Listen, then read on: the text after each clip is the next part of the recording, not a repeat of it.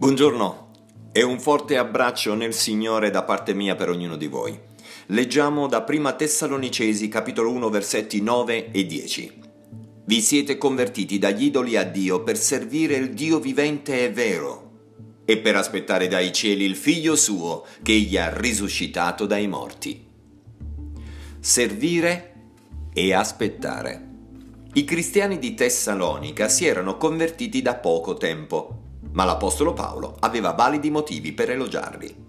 Egli ricordava nelle sue preghiere l'opera della loro fede, le fatiche del loro amore e la costanza della loro speranza. Prima Tessalonicesi capitolo 1 versetto 3.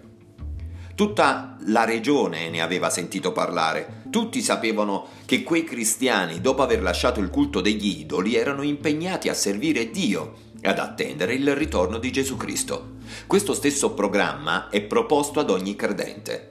Servire e aspettare devono andare di pari passo. Il Signore è contento se lo serviamo e, nello stesso tempo, aspettiamo con trepidazione il suo ritorno. Col cuore pieno di gioia al pensiero di vederlo presto e animati dal desiderio di piacergli, potremo fare tranquillamente e con cura le cose che ci chiede. Non aspettiamolo nell'ozio, la mente e il cuore non possono rimanere vuoti. Se non siamo occupati a lavorare per il nostro Signore, le cose della terra prenderanno un posto sempre più grande nella nostra vita. Il nostro amore per Lui perderà di freschezza e il nostro desiderio di essere con Lui si affievolirà. Ogni mattina, quando ci alziamo, pensiamo che il Signore può arrivare quel giorno stesso.